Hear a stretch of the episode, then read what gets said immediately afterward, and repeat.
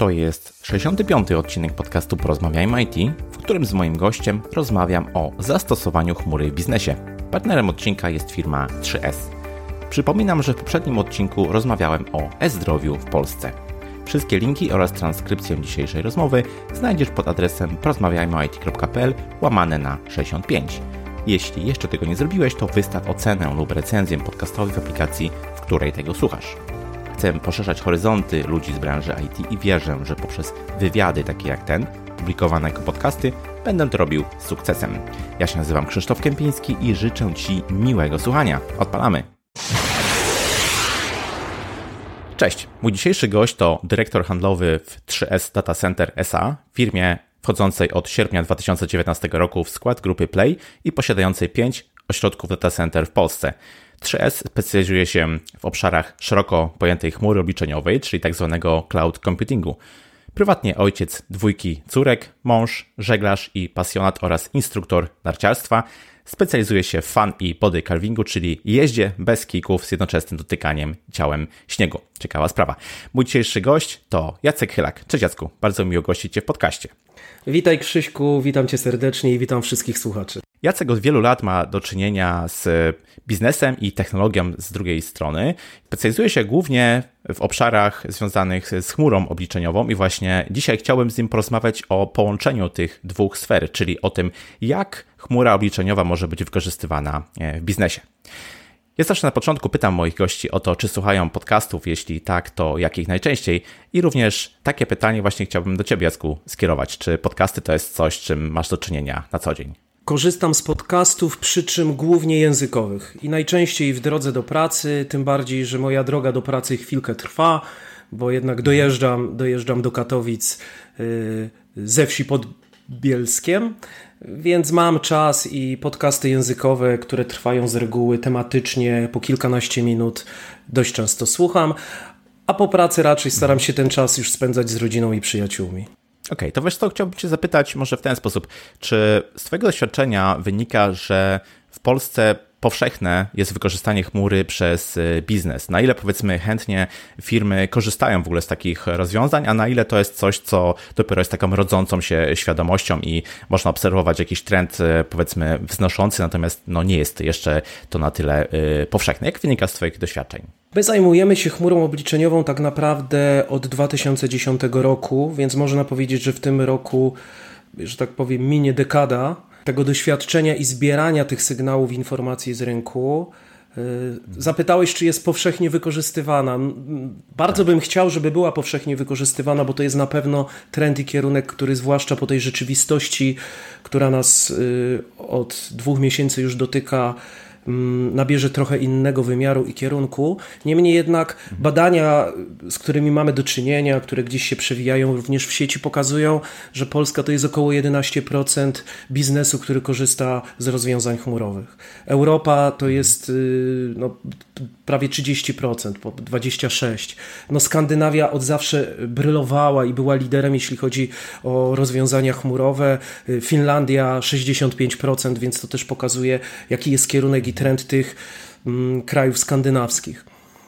Ja uważam, że proces trwa nieustannie, cały czas ten rozwój i kierunek w kierunku cloud computingu i przesuwania się biznesu do chmury następuje, ale jeszcze takiego słowa typu chmura optymizm bym nie używał. Jestem bardzo ciekawy i z ogromnym zainteresowaniem będę obserwował świat, Polskę, jak zmieni się po tych czasach y, pandemii COVID-u, który no jest, jest to fakt niezaprzeczalny. Biznes się zmieni, świat się zmieni, my najprawdopodobniej też zaczniemy w trochę innej covidowej rzeczywistości mhm. funkcjonować, czy po covidowej, więc y, będzie to cie, ciekawy czas przed nami, zwłaszcza w świetle rozwiązań chmurowych. No właśnie, chciałbym trochę ten wątek e, pociągnąć. Tak jak tutaj słusznie zauważyłeś, bardzo szybko nam się rzeczywistość e, zmienia. Bardzo wielu z nas zostało postawionych przed taką rzeczywistością pod tytułem praca zdalna, pod tytułem przestawienie działań e, całych firm nagle na taki model online'owy. Nie mieliśmy zbyt dużego czasu na przygotowanie się do tego, ale z drugiej strony jest to też taki katalizator do tego, żeby no właśnie przestawić na takie rozwiązania chmurowe, na takie, które umożliwiają działanie online, działanie zdalne, działanie bez takiego bezpośredniego dostępu, a jednocześnie działanie no, bezpieczne. I w związku z tym chciałbym Cię zapytać, czy już, bo to można powiedzieć, że aż dwa miesiące albo dopiero dwa miesiące, czy y, po tym okresie jesteście w stanie już stwierdzić, że firmy coraz chętniej myślą, coraz chętniej przestawiają się na rozwiąza rozwiązania y, chmurowe. A z drugiej strony, czy myślisz, że to będzie też taki trend, który będzie trwał pomimo tego, że w jakiś sposób zaczniemy już wychodzić z takiego e, okresu właśnie e, pandemii, czyli taki trend, w którym firmy zauważą, że warto korzystać z takich rozwiązań właśnie e, chmurowych i coraz jak gdyby chętniej, coraz śmielej będą w tym kierunku zmierzały. Czy myślisz, że, że mimo wszystko pandemia koronawirusa w jakiś sposób dobrze jak gdyby przełoży się na to, że coraz więcej firm zacznie korzystać z chmury w Polsce? Bardzo dobre pytanie, Krzysztof. Też już zadaję sobie je od, od praktycznie dwóch miesięcy. Jak ten świat będzie wyglądał po okresie pandemicznym. I wydaje mi się, że y, należy na to spojrzeć od strony biznesu, a biznes to ludzie. Ludzie dorośli posiadają konkretny cykl uczenia się. Był taki amerykański teoretyk metod nauczania David Kolb i on był twórcą tak zwanego cyklu Kolba. On, ten, ten cykl określał, że każdy człowiek dorosły ma pewne procesy budowania swo, swojego światopoglądu i swojej postawy. I podzielił to na cztery etapy: doświadczenie, analiza, wiedza i postawa, czy zmiana tej postawy. I wydaje mi się, że właśnie to, co się teraz dzieje na świecie i w Polsce, związane z pandemią i koronawirusem, jest troszeczkę taką analogią do tego cyklu Kolba. My, mm, i, be, I będzie być może miała bardzo duży wpływ na to, co zrobi biznes w świetle przenoszenia usług do chmury. Yy, minął czas tego szoku pierwszego, tak? gdzie faktycznie, tak jak zaznaczyłeś, firmy do końca nie wiedziały, jak się odnaleźć w tej rzeczywistości. Prawie z dnia na dzień zostały wprowadzone ograniczenia, które nawet nie jedne biznesy sparaliżowały. One nie były przygotowane na taką, ta, taką, takie losy wydarzeń. Mm, ten szok minął. Aktualnie jest czas tak zwanego, według mnie, opadania kurzu Czyli wszyscy zaczynają się odnajdywać w tej nowej rzeczywistości, obserwują, co się dzieje z ich biznesem. Niektórzy podnoszą się szybciej, niektórzy troszeczkę wolniej. Za chwilę będzie czas, lub już on następuje, tak zwanego opatrywania ran i za chwilę wyciągania wniosków. Czyli popatrz, my teraz, jako biznes, jako ludzie, jako firmy, jako przedsiębiorstwa, de facto doświadczamy czegoś. Doświadczyliśmy wydarzenia, które nigdy wcześniej nie miało miejsca od czasów powojennych, według mnie. Y, teraz dokonujemy, zaczynamy rozpoczynać proces analizowania i budowania wiedzy, co się w ogóle wydarzyło. Jeżeli trafi to na dobry biznes, na odpowiedzialnych menedżerów, właścicieli, udziałowców, prezesów, zarządy, to następuje zmiana postawy. Wyciągamy wnioski z tego, co się wydarzyło, analizujemy, budujemy wiedzę i wyciągamy wnioski, zmieniamy swoją postawę i zaczynamy przygotowywać się na to, co nadejdzie. Co nadejdzie? Nie wiem, tak? Jak czytamy, no w mediach informacji jest wiele. Y, ja usłyszałem ostatnio mm, cytat, który, który powtarzał wielokrotnie Wayne Gretzky, jeden z najlepszych y, hokeistów ligi NHL. E, że dobry hokeista jedzie tam, gdzie jest krążek, a wybitny hokeista jedzie tam, gdzie krążek dopiero będzie. I moim zdaniem biznes stoi teraz przed taką decyzją, co się wydarzy po i co należy zrobić, żeby uprzedzić to, co się wydarzy. Więc wydaje mi się, że następuje powoli, bo teraz mówię, jest ten etap opadania kurzu i y, wylizywania, opatrywania ran. Mhm. obserwuję, co się dzieje, zaczyna być obserwowana przeze mnie aktywność w obszarze e-commerce'owym, czy w sektorze publicznym, czy firmy, które nie były przygotowane do utrzymania ciągłości działania w takiej rzeczywistości, zaczynają troszeczkę się inaczej fokusować na swój biznes. Zaczynają być może za chwilę migrować do biznesu bardziej zdalnego, opartego na outsourcingu, być może powiązanego z integratorskimi data center to się nie zdarzy od razu. To nie jest tak, że wczoraj coś się wydarzyło, a jutro już będzie inaczej. Musi nastąpić ten moment analizy i budowania wiedzy po to, żeby nastąpiła zmiana postawy. Więc świat biznesu, korporacji, firm według mnie patrzy, obserwuje i mam nadzieję, przystosuje się i będzie się asymilować do nowych warunków, które nastąpią. Jeżeli faktycznie nastąpi kolejna fala, nie wiemy jak mocna, bo to pewnie będzie zróżnicowane w różnych krajach, to trzeba się w jakiś sposób do tego przygotować, żeby skutki tych kolejnych zmian, jakie się pojawią, były dla biznesu jak najmniejsze. I wielce w to wierzę że właśnie zdalna komunikacja, nie wiem, oprogramowanie, które umożliwia pracę grupową w dużych przedsiębiorstwach, integracja Teamsów z call center, z contact center, CRM, ERP, chmura, ogólnie SaaS, to wszystko będzie w jakimś stopniu przyspieszało i poprawiało te statystyki typu 11% chmury obliczeniowej w Polsce. Wszystkie te usługi, które wymieniłeś, to są usługi no, kojarzone powszechnie z biznesem, prawda? Natomiast y, no, z drugiej strony mówi się o czymś takim, że istnieje y, chmura y, jako, nie wiem, może zbiór jakichś technologicznych tutaj aspektów i istnieje chmura dla biznesu rozumiana bardziej jako pewne usługi, które jak gdyby przez tą chmurę mogą być świadczone. Chciałbym Cię zapytać o tym, czy jest w ogóle, czy w ogóle można mówić o różnicy, różnicy pomiędzy chmurą, a taką, taką zwykłą chmurą, a taką chmurą dla biznesu. I chodzi mi tutaj mm, o takie podejście, czy takie porównanie, wzięcie pod uwagę, nie wiem, jakości, rodzaju świadczonych usług, wymagań technologicznych, czy chmura dla biznesu jest pod tym względem czymś specyficznym, czymś, co stawia jakieś specjalne e, wymagania, czy w ogóle jest takim, no nie wiem, jakimś osobnym podzbiorem, powiedzmy, usług związanych z chmurą, która no, może być w jakiś sposób e, scharakteryzowana pewnymi wartościami, właśnie zmierzona w jakiś sposób taki e, pod względem jakości świadczonych usług. Wiesz co, to zadam przekornie pytanie. Czym różni się jednoosobowa działalność gospodarcza od przedsiębiorstwa, które zatrudnia, nie wiem, 50, 200 czy, nie wiem, 2000 ludzi? No, różni się, o. różni się, tak, przyznasz, tak? tak? tak. Ja, ja wyrastałem z organizacji kilkunastoosobowej, aktualnie pracuję y, w firmie, która zatrudnia ponad 250 osób, a podchodząc do skali y, bycia w grupie Play, to co powiedziałeś na początku, od sierpnia zeszłego roku, no to mówimy o liczbie ponad 2,5 tysiąca. Więc mhm. ja uważam, że y, te chmury, które dostarcza się do, do biznesu, mówiąc ogólnie, i forma, i rodzaj, i jakość tych chmur jest uzależniona właśnie od tego biznesu, który prowadzi dana firma. Y, Wojciech Hera, taki znany ci zapewne influencer szkoleniowy, technik tak. sprzedaży, coach, on powtarza do znudzenia jedną rzecz, że należy zadać sobie czy klientom, którzy korzystają z chmury, bardzo ważne pytanie. How does customer makes money?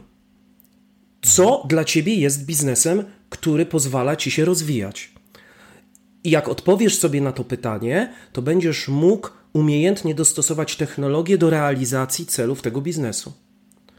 Jeżeli jest to jednoosobowa działalność gospodarcza, która prowadzi, nie wiem, biuro podatkowe w małej skali, i jeżeli nagle wydarzy się coś z infrastrukturą IT, czy z tym jednym komputerem, czy z internetem, który powoduje, że ta firma jakoś działa zdalnie i nie będzie tego internetu, nie wiem, przez dwa dni, to czy ta firma się zawali?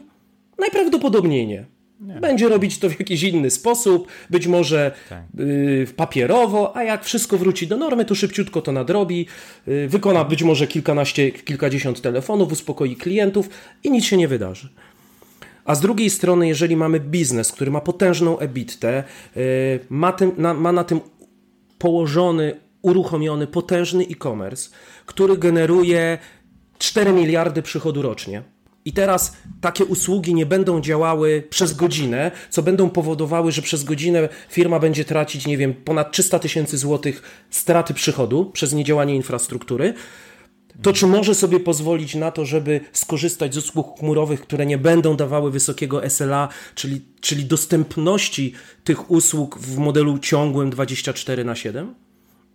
No nie, no, no nie może, dokładnie. Więc jeżeli pytasz, czy są różne chmury, tak, są różne. Małe biznesy, które nie wymagają bardzo wymagających parametrów wydajnościowych czy ciągłości działania usług będą przepłacać? No nie będą, bo to, to jest takie też często wykorzystywane powiedzenie, nie ma sensu czasami strzelać w, z armaty w komara.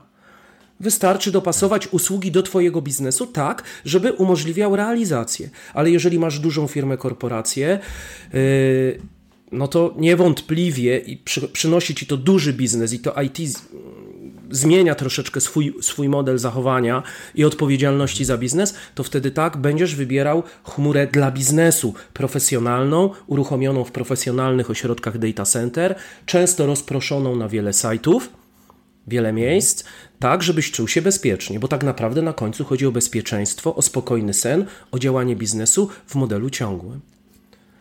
Ja mam, tak, ja mogę podać przykład jednego z wiodących operatorów w Polsce, który kiedyś zaczynał od własnej serwerowni. Budował to lokalnie u siebie, wystarczało. Biznes rósł, był coraz większy.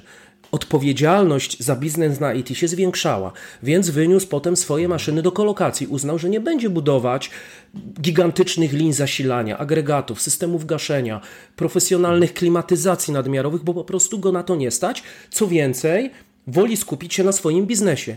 W momencie, jak przeszedł do kolokacji, potem zaczął migrować do usług IaaS-owych, pasowych, czyli infrastruktury jako usługi platformy, jako usługi w częściach w elementy SaaSowe, czyli Software as a Service, a na końcu można powiedzieć, dojrzał. Dojrzał również biznes do tego, jak już był bardzo duży, żeby wszystko robić w modelu rozproszonym, żeby robić Disaster Recovery Center, zapasowe centra, robione w modelu replikacji synchronicznej, bo nie może sobie pozwolić na stratę niedziałania biznesu, bo wtedy niestety te straty tego biznesu są ogromne.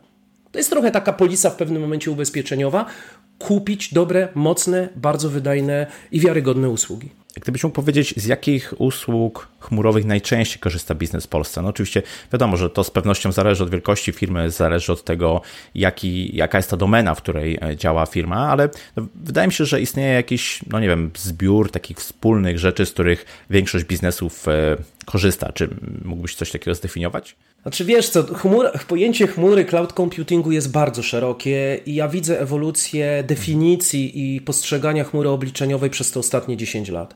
Wiem jak na początku my i nasza organizacja 3S Data Center postrzegała rozwiązania chmurowe, a jak postrzegamy je teraz. Budujemy to doświadczenie latami, to jest bardzo ważne. I uważam, że przede wszystkim trzeba wyjaśnić i dość dobrze zdefiniować poszczególne definicje, bo, bo jest lekki czasami chaos y, w komunikacji. Musimy sobie uświadomić, że mamy usługi public cloudowe i to są najwięksi gracze.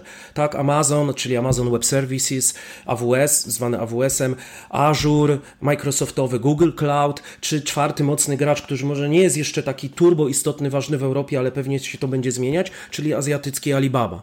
I to mamy usługi public cloudowe nie mylić z private cloudowymi czy dedykowanymi private cloudowymi, bo to są osobne jakby rodzaje chmur. Więc usługi private cloudowe mogą być realizowane przez firmy, a również przez takich dostawców, jakim jesteśmy my, gdzie na szerowanych zasobach dostarczamy moc obliczeniową na żądanie.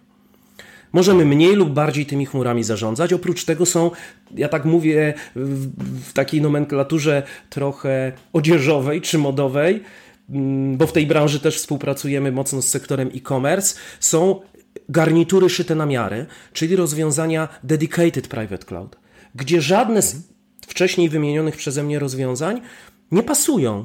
I wtedy robimy coś szytego na miarę, bo wymagania klientów poszukujących tej chmury są takie, a nie inne. Pamiętajmy, że te wszystkie elementy można ze sobą miksować w modelach hybrydowych, czyli łączyć na przykład rozwiązania on-premises z modelem dedykowanym czy global cloudem. Nic nie stoi na przeszkodzie, żeby w jakiś sposób w organizacji miksować te rozwiązania, czy nawet iść w model multicloudowy, który też często jest mylony z hybrydowym, to nie jest to samo, czyli poruszanie się między y, graczami globalnymi którzy mogą dostarczać zamiennie czy uzupełniająco komplementarnie usługi dostawcy. E, my ze swoimi kompetencjami ogólnie poruszamy się we wszystkich tych powyższych obszarach, czy albo jako partnerzy w programach CSP reprezentujemy graczy globalnych, tak zwanych Global Public Cloud, czy kreujemy private cloudowe rozwiązania, czy dedykowane, czyli dedicated private cloud, czy tworzymy hybrydy, czy rozwiązania multicloudowe. Ważne jest, żeby zawsze prowadzić z klientem dialog. Wielkość i branża ma znaczenie, ale nie wszystko zależy od biznesu yy, Część zależy na przykład od długu technologicznego, o którym na pewno warto powiedzieć na, nawet w naszej dzisiejszej dyskusji, od złożoności tego biznesu i tego, jak jest skonstruowany świat IT w danej organizacji. Bo jestem w stanie wyobrazić sobie mały software house, który zatrudnia 30 osób i koledzy tylko piszą rewelacyjny, genialny software dla sektora bankowego, dla sektora logistycznego czy paliwowego. I teoretycznie ich potrzeby, jakby patrzeć na ilość osób zatrudnionych w danej firmie na chmurę obliczeniową, są niewielkie. No bo koledzy de facto tylko, przepraszam za kolokwializm, klepią soft. Ale obsługują potężnych graczy i oni okazuje się y, wymagania cloudowe, na których stawiają swojego SASa, są ogromne i potężne. I klient, który teoretycznie nie jest duży, ma potężne potrzeby cloudowe, a po drugiej stronie dajmy na to, nie wiem, rzeki, mamy y, potężną hutę szkła, która za żadne skarby świata nie przeniesie swojego ciężkiego sapa, który jest odpowiedzialny za produkcję, y, do chmury, bo nie ma takiej możliwości, bo komunikacja z procesu produkcyjnego y, z sapem jest najważniejsza. A wydawałoby się, że firma będzie miała potrze po, potężne potrzeby cloudowe, bo zatrudnia, nie wiem, 5 tysięcy ludzi i ma taką liczbę pracowników. Dlatego zawsze w modelu dobierania y, usług chmurowych, myślę nie tylko w Polsce, ale ogólnie na świecie, ważne jest to, żeby prowadzić dialog, rozpoznać potrzeby klienta, jego oczekiwania, wymagania i na samym końcu dobrać odpowiednie rozwiązanie. Optymalne kosztowo, no bo wiadomo, na końcu Excel ma znaczenie żeby była jasność. Firmy bardzo by chciały najnowocześniejsze rozwiązanie i od razu mieć wszystko w najwyższym SLA i z disaster recovery, które e, umożliwi e, podniesienie infrastruktury w nowym miejscu, jak w miejscu bazowym zniknie, ale czasami po prostu jeszcze korporacji, firmy, biznesu na to nie stać. Dlatego trzeba to odpowiednio optymalnie kosztowo dobrać, również technologicznie, przy zachowaniu wymaganego SLA, które określa biznes. Okej, okay, Jacku, jakiś czas temu y, sporo mówiło się o chmurze hybrydowej, czyli takim e, połączeniu powiedzmy chmury publicznej i prywatnych zasobów dostępnych w ramach e, firmy. Czy według Ciebie to jest jakiś trend, który obecnie się rozwija? W ogóle dlaczego firmy miałyby właśnie z tego typu rozwiązań korzystać, a nie próbować jak gdyby całościowo skorzystać z, z chmury dedykowanej albo właśnie publicznej? No widzisz, właśnie to, to jest super nawiązanie Twoje pytania do mojej poprzedniej odpowiedzi, ponieważ często firmy bardzo chcą zmigrować do chmury, czują potrzebę, biznes czuje potrzebę, ale nie jest jeszcze gotowa do tego, żeby zrobić to naraz. Być może niektóre firmy nigdy nie będą gotowe, chociażby przykład tej huty szkła. SAP najprawdopodobniej nigdy nie zostanie przeniesiony do, do chmury poza miejsce produkcji, ale być może e-commerce, który będzie sprzedawał wyroby, które zostaną wyprodukowane dzięki systemowi, absolutnie tak. Czy system ERP może zostać uruchomiony w chmurze. I w tym momencie firmy, rozpoczynając dialog z dostawcą, być może w ramach usług takich, które możemy świadczyć, cloud to be, są w stanie robić to metodą małych kroków. Czyli pewne systemy przenieść, zmigrować do chmury jakiej? Nie wiem, publicznej, prywatnej, dedykowanej prywatnej czy hybrydowej. Część rzeczy zostawić on-premises, a część przenieść i połączyć to oczywiście odpowiednio komunikacyjnie, tak żeby y, stabilność połączenia i komunikacja między poszczególnymi elementami całych systemów informatycznych została zachowana. Okay, czyli powiedzmy, to jest rozwiązanie, które może się sprawdzić w jakichś tam konkretnych zastosowaniach, natomiast tak jak powiedziałeś już wcześniej, no trzeba jakby dobierać konkretne rozwiązanie pod problem, pod domenę, pod biznes y, klienta, a nie próbować gdyby y, po prostu na siłę jak gdyby jedno rozwiązanie tutaj e, wciskać, tak? Dokładnie, dokładnie tak jak mówisz, ważne jest to, żeby dobrać odpowiednie komponenty i odpowiednie elementy szeroko pojętego cloud computingu pod potrzeby danej firmy i robić to być może metodą małych kroczków, bo firmy też muszą się do tego przystosować. Czyli nie próbować na siłę, w cudzysłowie, tak jak powiedziałeś, wciskać jakieś rozwiązanie, tylko słuchać i dobrać z głową, rozsądkiem najlepsze rozwiązanie dla aktualnych potrzeb biznesu. Mówi się, że dane to jest takie nowe złoto, taka nowa, nowa waluta, którą obecnie, z którą obecnie mamy do czynienia, są na wagę złota. I domyślam się, że w związku z tym dla wielu firm przechowywanie tych danych, ich obrabianie, robienie backupów i archiwizacji, no, leży jak najbardziej w interesie, ponieważ to jest czasem być albo nie być w momencie, kiedy te dane gdzieś w jakiś sposób mogą być, mogą być skradzione i tak dalej. W związku z tym zapewnienie trwałości tych danych jest bardzo istotne. Chciałem Cię zapytać, mm, czy podzielasz gdyby tą opinię, to po pierwsze, a po drugie, z jakich technologii e, wykorzystacie, aby to bezpieczeństwo danych e, w tym obszarze zapewnić? Oczywiście, że podzielam i to, co powiedziałeś, to jest faktycznie miód na moje serce, bo, bo bardzo bym chciał, żeby świat IT y, coraz mocniej mm, doceniał i świadomie używał technologii związanych z backupem. Zresztą my mówimy, że, że informatycy dzielą się na tych, którzy robią backupy lub będą je robić za chwilę. Tak, tak, Ale tak. powiedziałeś o tym, o tym złotym, y, złotej walucie, to nawiążę do koloru. My jesteśmy platynowym partnerem Vima Vim Backup and Replication. Y, takich partnerów jest kilkudziesięciu na całym świecie. Jesteśmy jedynym w Polsce i drugim w Europie Środkowo-Wschodniej. Udało nam się ponad rok temu uzyskać najwyższy poziom partnerstwa Vima, więc jak się domyślasz, pytając mnie o technologię, główną, głównym softwarem, którym backupujemy i replikujemy dane jest Vim. Co oczywiście nie oznacza, że tylko, bo używamy innych vendorów, y, czy Avamara, Data Domain, czy Commvault, Azerto, Symanteka, znamy się na tym, aczkolwiek pierwszym wyborem naszych technologii backupowo-replikacyjnych jest Vim.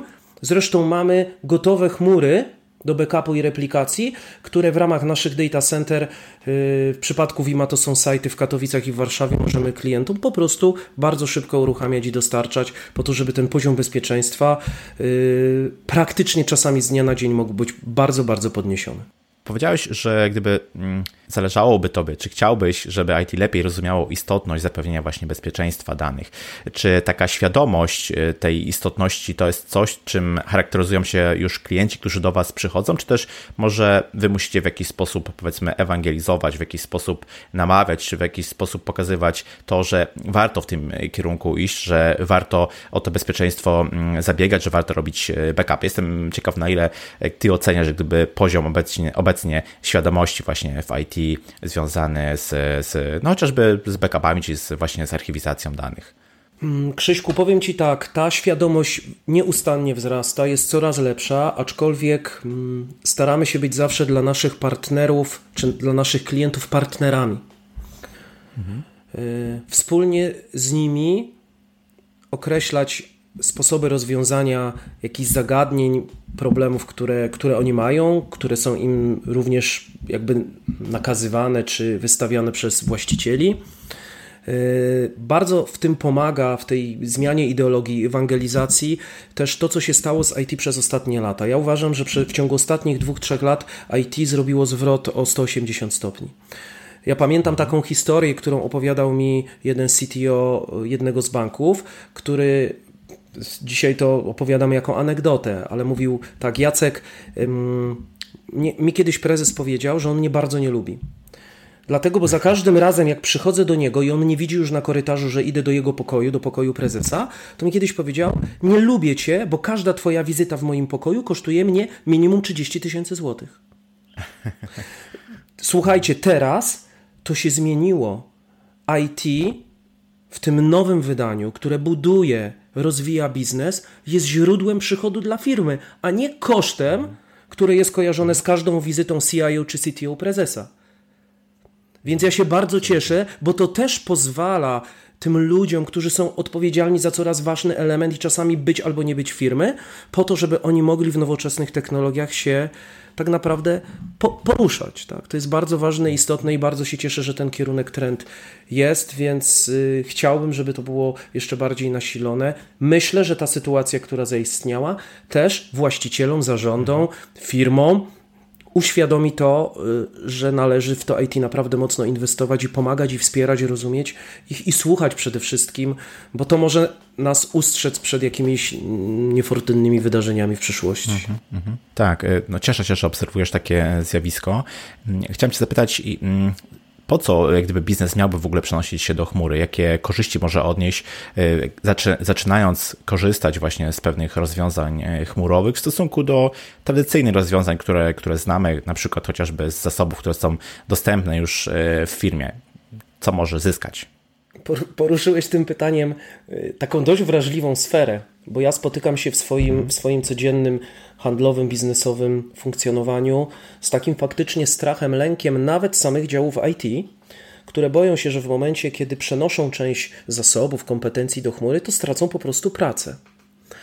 Jest taki lęk wewnętrzny, no i mówimy o tym, bo, bo staramy się też przecież te wątpliwości rozwiać. Ja zawsze się tak zastanawiam i też zadaję tym osobom, które się o to boją, pytanie, czy pamiętają taki dzień, czas, kiedy wychodziły z pracy do domu o 16. Administratorzy, informatycy, programiści. I wszyscy się śmieją, nigdy w życiu. Pracy, roboty jest tak dużo, że oni wręcz nie wiedzą, w co włożyć ręce.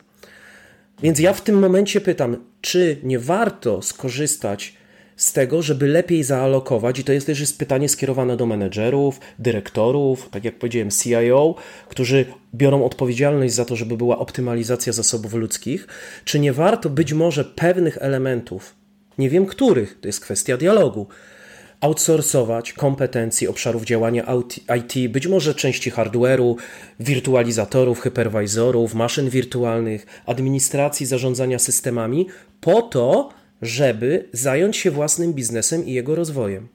Bo trzeba sobie zadać pytanie, czy IT jest od tego, żeby, nie wiem, dla jednej szafy sprzętu yy, IT budowało data center, klimatyzację, UPS-y, systemy, nie wiem, gaszenia profesjonalne?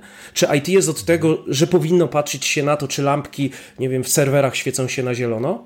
Według mnie, według naszej, mojej filozofii, którą kreuję już od tylu lat, uważam, że IT powinno skupiać się na biznesie, wspierać ten biznes i doprowadzać do tego, żeby wizyta y, CIO, CTO nie była y, komunikowana tylko z wydatkiem pieniędzy, a właśnie z rozwojem biznesu i dewelopowaniem tego biznesu, aplikacji, e-commerce'u. Myślę, że to też zwiększy świadomość, ta sytuacja, która teraz miała miejsce, właśnie zwiększy świadomość tego, że taki powinien być cel i zadania IT. I taka zresztą jest filozofia Cloud to Be, czyli część kompetencji być może, wierzę w to, warto oddać specjalistom, ale nie po to, żeby kogoś zwalniać, tylko po to, żeby bardziej przeswitchować IT na rozwój biznesu w firmie. No właśnie, chciałem Cię zapytać, jeszcze pociągnąć e, za język odnośnie tej filozofii Cloud to Be, o której wspomniałeś. W waszych, na Waszej stronie, w różnych e, materiałach związanych z Waszą firmą, właśnie znalazłem dużo powiązań e, do, czy nawiązań do tej filozofii Cloud to Be.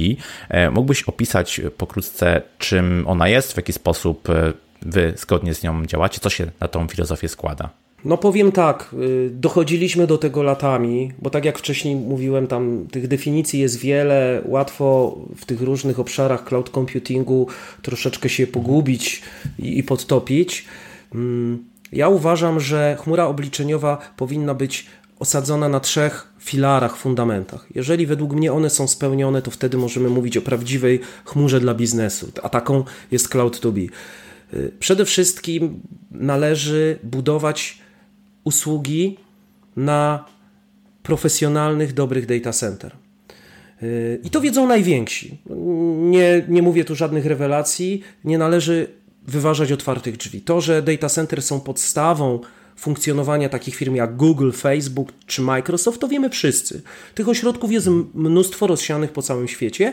One są połączone ze sobą szerokopasmową siecią, światłowodową oczywiście. I to jest pierwszy element który jest według mnie niezbędny dla budowania stabilnych usług chmurowych. Drugi element to ludzie i kompetencje, które z tego wynikają, bo pamiętajmy, że za usługami chmurowymi stoją ludzie, administratorzy, informatycy, programiści, którzy w modelu 24 na 7 dbają o to, żeby te usługi dostępne. Muszą być wdrożeniowcy, sieciowcy. My mamy praktycznie prawie 50 inżynierów, którzy dbają o to, żeby te usługi były cały czas dostępne. I trzeci element, trzeci filar, fundament to partnerzy. Twórcy softu, wirtualizacji, systemów do backupu, repliki. Bez nich tych usług nie będzie. Należy współpracować z nimi, czerpać wiedzę, oczywiście dawać wzajemnie swoją Bo jeżeli jest się partnerem platyno, platynowym Vima, to nie tylko dlatego, że sprzedaje się dużo licencji, ale również dlatego, że wdraża się bardzo skomplikowane projekty, które oparte są na tych rozwiązaniach.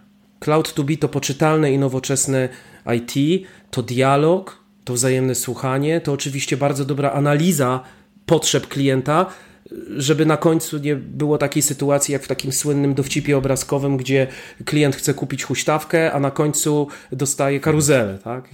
O co, o co chodzi? Więc yy, my aktualnie w obszarach Cloud2B zidentyfikowaliśmy 16 obszarów, puzli, klocków, takich elementów usług chmurowych, które w, w, można w jakiś sposób ze sobą skomponować i stworzyć usługi finalne. Niektóre są autonomiczne, można dostarczyć usługę backupu czy chmury prywatnej, a niektóre składają się z wielu elementów połączonych ze sobą. Okej, okay, dzięki za wyjaśnienie tego.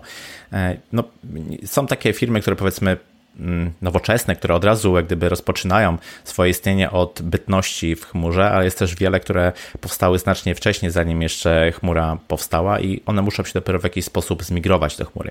Chciałem Cię właśnie zapytać o ten e, proces, w jaki sposób do niego podejść, czy robić to na raz, czy może robić to e, etapami, no i właśnie czy zatrudniać powiedzmy ludzi, którzy to na miejscu zrobią, czy też może skorzystać z e, zewnętrznego partnera, który pomoże w tej migracji? Bardzo dobre pytanie. Hmm. Powiem Ci tak, to, to troszeczkę moja odpowiedź będzie nawiązywać do tego, co mówiłem wcześniej. To zależy od biznesu i tego, w jakim miejscu jest dana organizacja. Zadajmy sobie pytanie: How does customer make money? I na, do tego dopasujmy model migracji do chmury.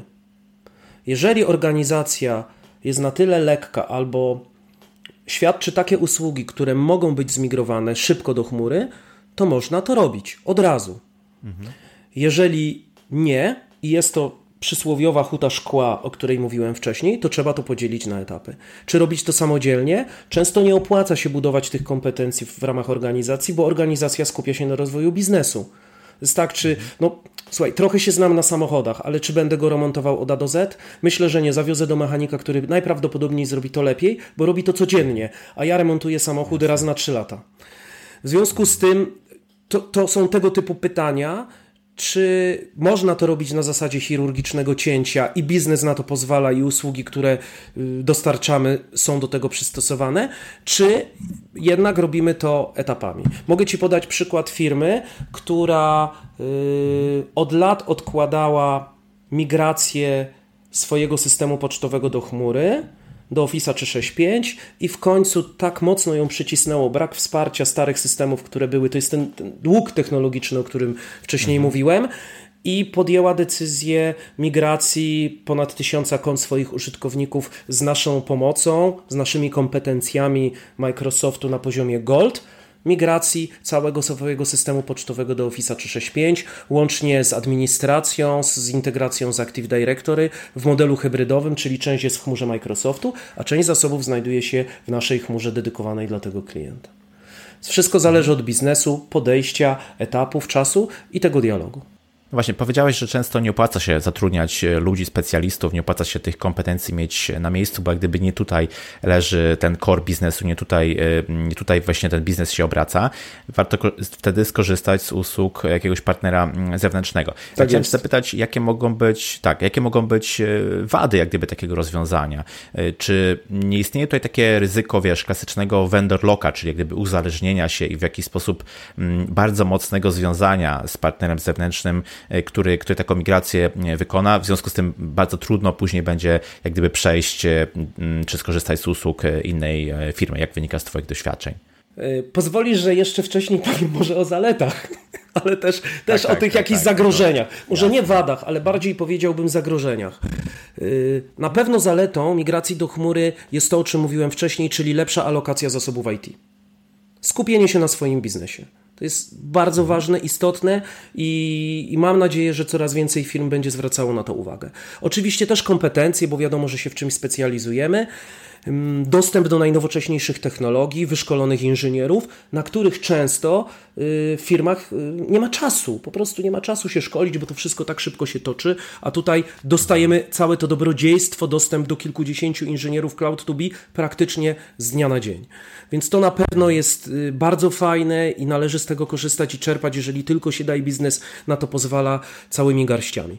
Jeśli chodzi o, o tych niebezpieczeństwach czy zagrożeniach, i tym vendor locku, o którym powiedziałeś, y, to z jednej strony tak, Niemniej jednak, jeżeli wiemy, że mamy różne rodzaje chmur, to pamiętajmy, że ten mit tego vendor locka należy trochę obalić, bo mm, sam mam wiele przykładów, gdzie klienci migrują z chmur dedykowanych do innej dedykowanej, z globalnej do dedykowanej. Ostatnio prowadzimy teraz takie wdrożenie, gdzie klient akurat po dwóch latach korzystania z chmury globalnej uznał, że jednak koszty są zbyt wysokie, bo wiadomo, ten Excel cały czas tam działa, koszty transmisji, przesyłania danych jednak gdzieś były zbyt duże w stosunku do planowanych i zmigrował z chmury globalnej do dedykowanej ponieważ była to jakaś forma optymalizacji. Czyli nie nastąpił vendor lock, bo udało się to zrobić yy, bez większego problemu. Już nie mówię o migracji w ramach tych samych rozwiązań wirtualizacyjnych z chmury prywatnej do prywatnej. Posiadam klienta, który ma zasoby udostępniane przez dwóch różnych dostawców i bardzo płynnie może migrować moce obliczeniowe pomiędzy tymi dostawcami w ramach jednolitego rozwiązania wirtualizacyjnego.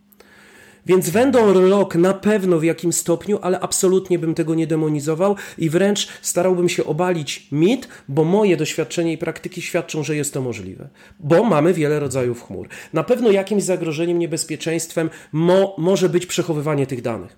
RODO jednak może dla pewnego rodzaju biznesów, chociaż następuje takie wyluzowanie trochę tej polityki. Widzimy ostatnie rekomendacje y, i stanowisko KNF-u, jeśli chodzi o ten sektor najbardziej mm, taki hermetyczny, czyli finansowy.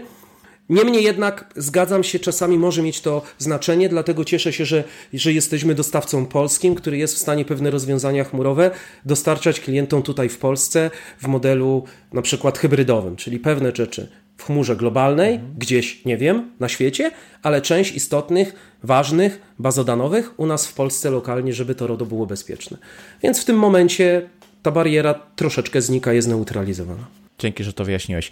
Mm, chciałem Cię zapytać o ten dług technologiczny, o którym kilka razy tutaj e, wspomniałeś. Jak on wygląda e, z perspektywy waszej, z perspektywy waszych klientów, w jaki sposób wy też e, nim zarządzacie, bo to jest e, coś, czym no, cały czas firmy IT czy działy IT mają do, do czynienia z długiem technologicznym. Oczywiście nigdy jak gdyby nie da się go w pełni zniwelować, trzeba, trzeba w jakiś sensowny sposób tym zarządzać. Jestem ciekawy, jak takim długiem technologicznym w obszarze usług chmurowych się mm, zarządza. No właśnie, dług technologiczny, ta zmora niejednej firmy, która przez bardzo długi hmm. czas pewne procesy, które powinny zaś w organizacji y, zamiata w cudzysłowie pod dywan, no i w pewnym momencie staje przed dylematem, wręcz pod ścianą i musi działać y, pod presją czasu. To hmm. fajny przykład y, firmy, która swoje systemy opierała na Windowsie 7, i w momencie, kiedy w tym roku, w styczniu, zatrzymało się wsparcie tej platformy przez Microsoft, a na tym mm, systemie były oparte, nie wiem, systemy bazodanowe, CRM, ERP, poczta, obieg dokumentów, wszystko, y, pojawia się y, cyberniebezpieczeństwo, brak patchowania, łatek upgrade'ów i nagle firma staje przed decyzją działania pod presją czasu, co dalej? My musimy to wszystko zmigrować i się upgrade'ować do innego poziomu do systemu.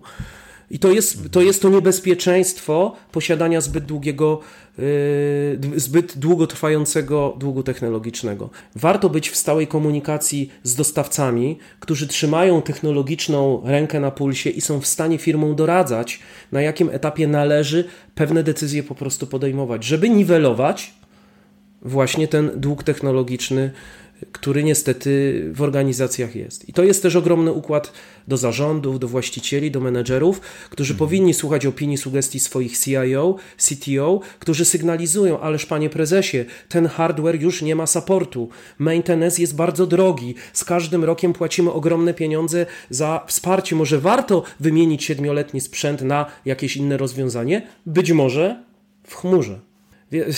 Ja, ja, czasami mówię, rozmawiając z klientami, że z IT to jest trochę tak jak z medycyną. To w świetle tej sytuacji pandemicznej, którą mamy, w ogóle staje się takie bardziej y, istotne i ważne, że IT mhm. powinno nieustannie się rozwijać, szkolić, kształcić, jeździć tak jak lekarze na sympozja, poznawać nowoczesne techniki, technologie walki, nie wiem, z nowotworami, rozwijać nowe szczepionki mhm. na grypę czy na wirusy, tak? Nie tylko wirusy związane z naszym zdrowiem, ale też na wirusy mhm. związane z obszarami IT, bo nagle chwila nieuwagi i mamy no to, co się stało teraz w przypadku wielu firm, mamy taką sytuację, która zaistniała i musimy coś z tym zrobić. Porozmawiamy może chwilę o cyberbezpieczeństwie. Ostatnio bardzo modne hasło. Mm, jak o nie dbać, korzystając jako biznes właśnie z, z chmury? I też jak gdyby takie, chciałem się zapytać o podejście. Czy lepsze jest podejście, w którym myślimy o cyberbezpieczeństwie w momencie, kiedy mamy już gdyby cały zrąb naszego rozwiązania i nakładamy jak gdyby taką nakładkę pod tytułem cyberbezpieczeństwo, czy też raczej jest to coś, co nam e, przyświeca od samego początku i staramy się myśleć o cyberbezpieczeństwie od samego początku, kiedy projektujemy jakieś rozwiązanie dla biznesu właśnie związane z chmurą. E, Krzyśku, powiem Ci tak.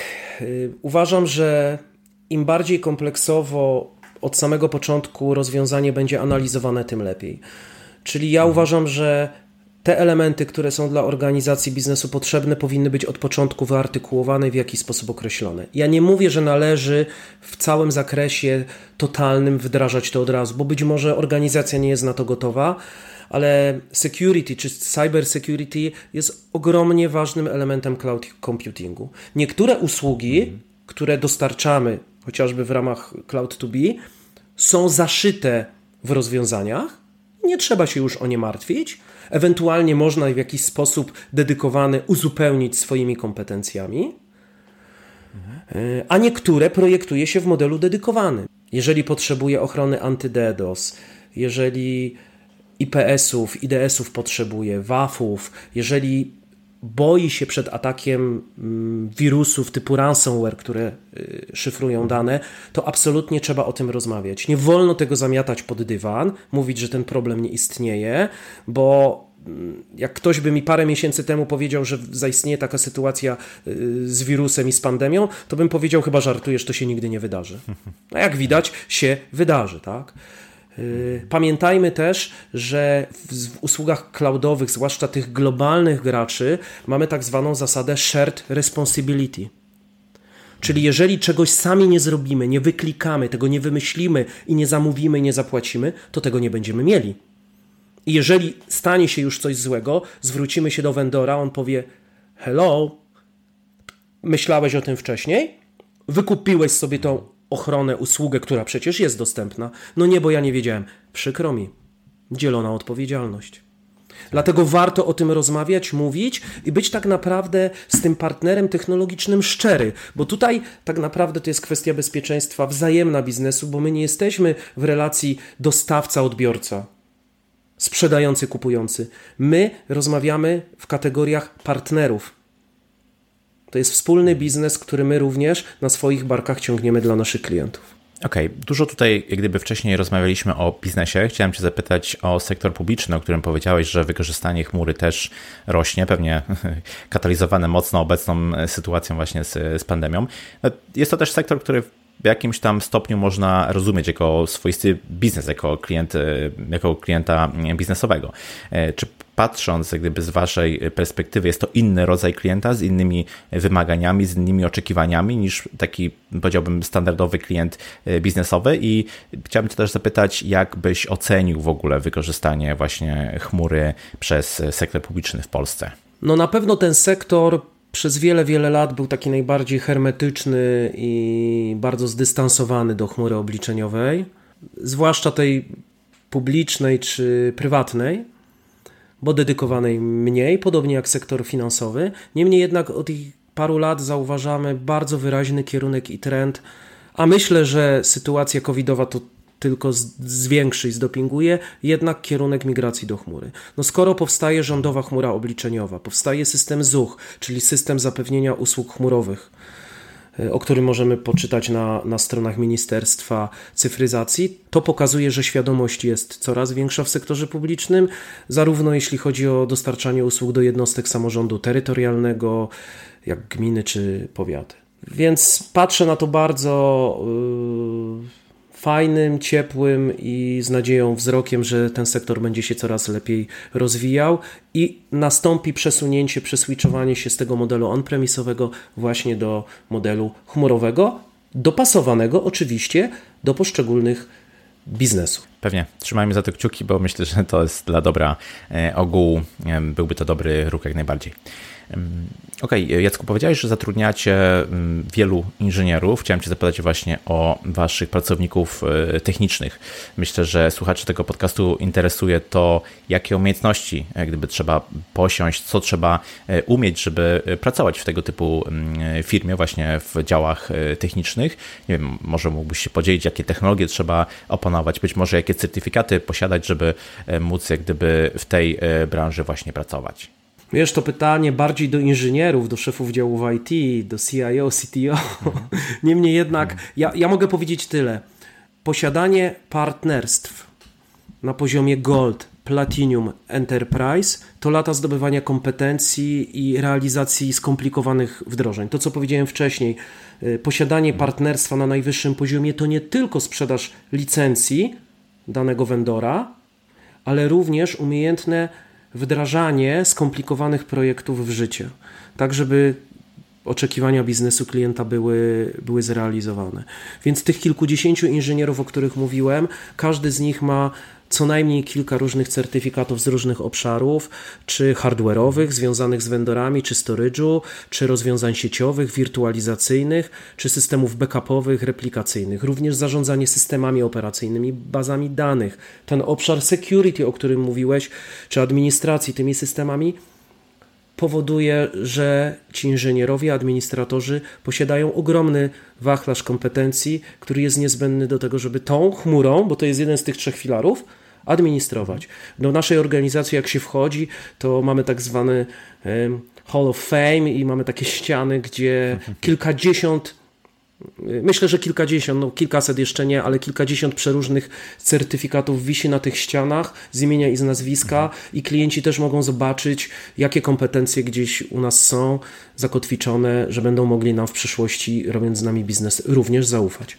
Czy rozumiem, że jako firma wspieracie też rozwój gdyby swoich inżynierów i to jest gdyby taki ciągły proces, o którym powiedziałeś, ciągłe zdobywanie nowych kompetencji, ciągłe rozszerzanie właśnie swoich umiejętności po to, żeby no, po, po pierwsze gdyby świadczyć usługi na coraz wyższym poziomie, a po drugie, żeby też te nowinki technologiczne właśnie wdrażać, prawda? Tak, absolutnie i powiem więcej, nawet często nasi, nasi administratorzy, informatycy są nawet w kontakcie z działami badawczo-rozwojowymi y, naszych dostawców. Po to, żeby przekazywać z pierwszej ręki informacje o tym, co na przykład w danym softie jest do poprawy przy pojawieniu się nowej wersji, bo wiadomo, że, że ten software ewoluuje, on się rozwija, jest update'owany i pojawiają się coraz nowe funkcjonalności. Więc to jest ten najwyższy poziom kompetencji, gdzie ty jesteś w stanie na równym poziomie administratorskim, informatycznym rozmawiać z twórcami danego softu. Myślę, że to jest rzadka, rzadka okazja. Nie zdarza się zbyt tak jest. często na pewno. Tak jest. Mhm. E, jak sobie myślę o zastosowaniu chmury w biznesie, to przychodzi mi na myśl taka synergia, połączenie właśnie tych dwóch e, obszarów. Chciałem Cię zapytać, co jest według Ciebie istotne, co jest według Ciebie kluczowe właśnie w tej e, synergii, żeby efekt na końcu był najlepszy, czyli z jednej strony, żeby technologicznie to wszystko e, działało, a z drugiej strony, żeby biznes jak gdyby miał największą wartość zastosowania takich usług, usług które są właśnie w, chmurze. No powiem Ci, poruszyłeś, nie wiem czy nie najważniejszy z aspektów, jeśli chodzi o oświadczenie i dostarczanie usług IT w obszarze cloud computingu. Bo ja twierdzę, przez te tyle lat bycia w branży, że właśnie współpraca i wzajemne zrozumienie pomiędzy obszarami handlowo-biznesowymi a techniczno-wdrożeniowymi IT jest kluczowa. Jeżeli do tego jeszcze dojdzie wiedza i świadomość tego rozwoju ze strony zarządów, właścicieli, prezesów, to jest coś najpiękniejszego, co się może zdać w biznesie. Bo istnieje teraz taki stereotyp, mm, który niestety według mnie czasami sami utrwalamy, że biznes ma sprzedawać, a IT ma produkować i dbać o to, żeby tak. ten biznes się gdzieś tam rozwijał. A wszyscy zapominamy o współpracy ty, tych dwóch światów. Y, zadajmy sobie pytanie, czy, czy we współczesnym świecie Nobla dostanie genialny ekonomista albo genialny informatyk? Nie. A dostanie geniusz, który będzie umiał na przykład zastosować informatykę w ekonomii. To jest rewelacyjne. Dlatego łączenie tych obszarów ze sobą według mnie jest klucz przyszłości IT w naszym nowoczesnym świecie. Jeszcze zdomino, zdopingowane przez sytuację, w której aktualnie jesteśmy. I my od lat preferujemy właśnie taką strategię yy, w naszym chociażby Cloud2B. Czyli biznes i handel rozumie technologię, którą się posługuje, bo te światy muszą w pewnym momencie ze sobą rozmawiać, a z kolei działy techniczne z ogromną atencją i zrozumieniem podchodzą też do procesów biznesowych, które my tworzymy w tym ultranowoczesnym IT, które możemy dostarczać. Więc bardzo ważna rzecz i uważam, że zrozumienie tych światów jest niezbędne, tak żeby w końcu dostać na końcu za to Nobla. No to wysoko, wysoko mierzymy, no ale pewnie należy wysoko mierzyć, bo to jak gdyby jest motorem e, wszelkiej, wszelkiej zmiany, wszelkiej innowacji, jak, jak najbardziej. Mhm. A Jacku, chciałem gdyby cię zapytać, zmierzając już powoli ku e, końcowi naszej rozmowy, czas szybko leci, chciałem cię zapytać o e, trend, w którym jak gdyby całe, całe to zastosowanie chmury w biznesie będzie zmierzało. Czy myślisz, że ten trend się będzie utrzymywał, że będziemy obserwować coraz więcej firm chętnie korzystających z usług chmurowych i z drugiej strony też mm, takich firm jak wasza, partnerów, które jak gdyby pomagają, dostarczają te usługi i na końcu gdzieś tam no, pomagają realizować migrację, pomagają też na co dzień jak gdyby dostarczać te usługi, z których biznes po prostu korzysta. Więc tak, słuchaj, no trend jest nieunikniony. Mm, migracja do różnych form chmury obliczeniowej to już jest fakt. Szczęście mamy ich wiele i klienci potencjalni, chętni na cloud computing mają w czym wybierać. Ważne, żeby robić to w świadomy, poczytalny sposób. Jak będzie się to układało w naszym kraju w świetle tego, co się wydarzyło ostatnimi miesiącami, no wierzę, że z tych kilkunastu procent będziemy za jakiś czas krajem ala Skandynawia, czyli będziemy bardziej odważnie i świadomie yy, i poczytalnie korzystać z tych usług. Przy czym wiemy, że Polska jest specyficznym krajem i nie zawsze wszystkie modele, które sprawdzają się w Europie chociażby, mają takie samo zastosowanie u nas. Jeśli pytasz mnie, czy będzie model chmury publicznej, prywatnej czy dedykowanej w Polsce się rozwijał bardzo intensywnie? Mam nadzieję, że tak, aczkolwiek nie mam szklanej kuli i nie będę mógł Ci teraz powiedzieć, ile to będzie procent za 2, 3, 4, 5 lat. Liczę, że teraz i w najbliższej przyszłości ten chmura optymizm nastąpi, że coraz więcej firm, które będą te usługi też promowały i oferowały, też troszeczkę rozbudzi potrzeby i świadomość naszego polskiego biznesu, że można naprawdę bardzo fajnie z tej chmury poczytalnie korzystać, dopasować ją do biznesu, potrzeb, budżetu, czyli dokładnie to, co robi Cloud2B. A aktualna sytuacja, myślę, że ten trend, kierunek tylko przyspieszy. Jasne, też mam nadzieję, że taki rozwój będziemy mm, mogli wkrótce e, obserwować.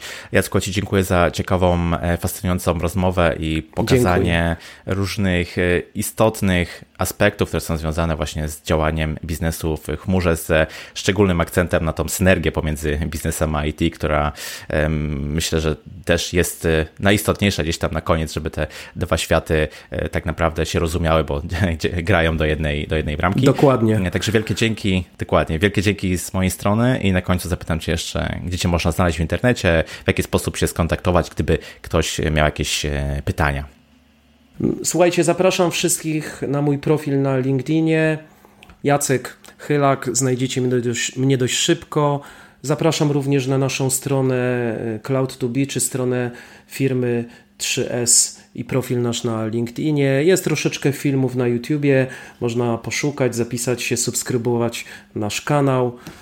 Ja Wam też bardzo dziękuję. Mam nadzieję, że z Krzysztofem nie zanudziliśmy Was i mile się nas słuchało. Jakieś fajne informacje i wieści. Każdy wyciągnie dla siebie, a na pewno czekają nas zmiany i, i świat już nie będzie najprawdopodobniej taki, jak znaliśmy go do tej pory. Też jestem o tym przekonany. Oczywiście wszystkie linki znajdą się w notatce do tego odcinka. Jacku, jeszcze raz bardzo dziękuję. Do Również bardzo dziękuję. Do usłyszenia. Cześć. I to na tyle z tego, co przygotowałem dla Ciebie na dzisiaj. Rozmowa z Jackiem pokazuje szeroki wachlarz możliwości, z których może korzystać biznes, jeśli chodzi o chmurę. Od siebie dodam, że korzystanie ze sprawdzonego partnera w tym procesie jest kluczowe. Zapraszam do podcastu prowadzonego przez grupę 3S o nazwie 3 słowa o. Jest to zamknięty cykl mający na celu przedstawienie organizacji w warunkach otaczającej zmiany. Z audycji dowiesz się, jak spółka technologiczna może działać zdalnie, jakich używa narzędzi do komunikacji, jak deleguje zadania, jakie wyzwania stoją przed pracownikami i menedżerami. Link znajdziesz w notatce do tego odcinka. Często dostają od Was słuchaczy pytania związane z IT. Zakres jest dość szeroki, od polecenia kursu programowania po przewidywania co do przyszłości jakiejś technologii i rozpoczęcie tworzenia swojej aplikacji. Aby jeszcze wzmocnić i poszerzyć to, co robię, chciałbym zaprosić Cię do umówienia się ze mną na rozmowę poprzez Skype'a, Hangout, telefon, w sumie dowolnie. Postaram się w miarę swojej wiedzy, możliwości, zupełnie za darmo i bez żadnych zobowiązań odpowiedzieć na Twoje pytania związane z IT, z wyborem technologii, prowadzeniem projektu i rozwojem kariery. Możesz już teraz umówić się ze mną na rozmowę wysyłając maila na adres krzysztofmałpa porozmawiajmy.it.pl. W notatce do tego odcinka znajdziesz link do wsparcia społeczności hakersów, którzy uczą potrzebujące dzieciaki programowania i robotyki. W obecnej sytuacji wiele z tych dzieci, zwłaszcza z małych miejscowości i domów dziecka, straciło możliwość uczestnictwa online w tych zajęciach z uwagi na brak sprzętu. Dlatego hakersi robią akcję przekazywania komputerów. Można dołączyć przekazując nieużywany sprzęt albo dorzucić się do kupna nowego. Nie muszę chyba mówić, że warto pomagać. Link w notatce do odcinka na stronie porozmawiajmy.it.pl łamane na 65. Jeśli spodobał Ci się ten odcinek i nie chcesz przegapić kolejnych epizodów podcastu, zasubskrybuj go w swojej aplikacji podcastowej. Jeśli nie wiesz jak to zrobić, wejdź na stronę porozmawiajmy.it.pl łamane na subskrybuj. Ja się nazywam Krzysztof Kępiński, a to był odcinek podcastu Porozmawiajmy IT o zastosowaniu chmury w biznesie. Zapraszam do kolejnego odcinka już za tydzień. Cześć!